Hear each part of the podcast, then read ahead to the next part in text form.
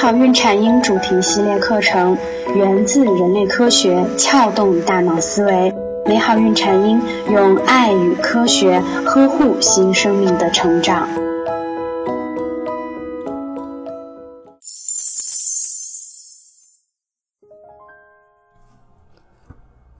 大家好，我是缇娜。那么缇娜今天来和您说说，新生儿宝宝出生后，我们是否应该包裹宝宝呢？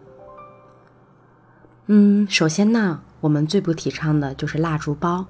蜡烛包呢，是目前在护理新生儿时绝对禁止使用的，因为它会引起婴儿出现髋关节发育不良或者是脱臼，还会影响四肢的血液循环，可能导致严重后果的发生。那有的妈妈可能也会说了，包裹宝宝的时候，他睡得很踏实，不容易被惊吓。其实呢，妈妈常常认为的婴儿上肢惊跳，从原因上来说，并不是惊吓导致的，而是新生儿非常正常的拥抱反射。的确，包裹宝宝时，孩子睡得更踏实。原因呢是这样子的：包裹宝宝时可能会唤起他的胎内记忆，不仅呢保温，还能够获得足够的安全感，故而呢宝宝会睡得更踏实。但是呢。这种包裹呢，并不适合于满月之后的宝宝，因为我们如果去包裹宝宝的话，会让孩子感到被束缚，也不利于四肢的充分活动。在我们选择包裹宝宝时，一定要记得叫醒孩子喂奶。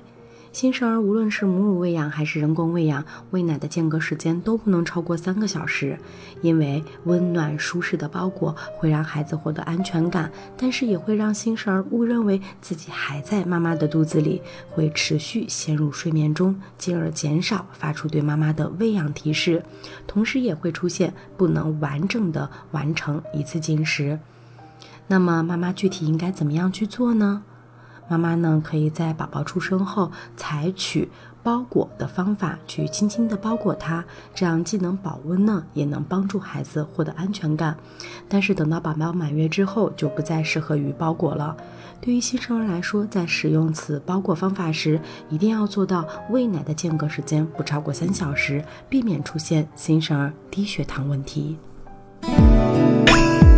您可以搜索我们的微信公众号“美好孕产英”，找到我们。我们为您提供了更多的科学、实用、有趣的孕产英知识，还会定期举办一些活动，期待您的加入。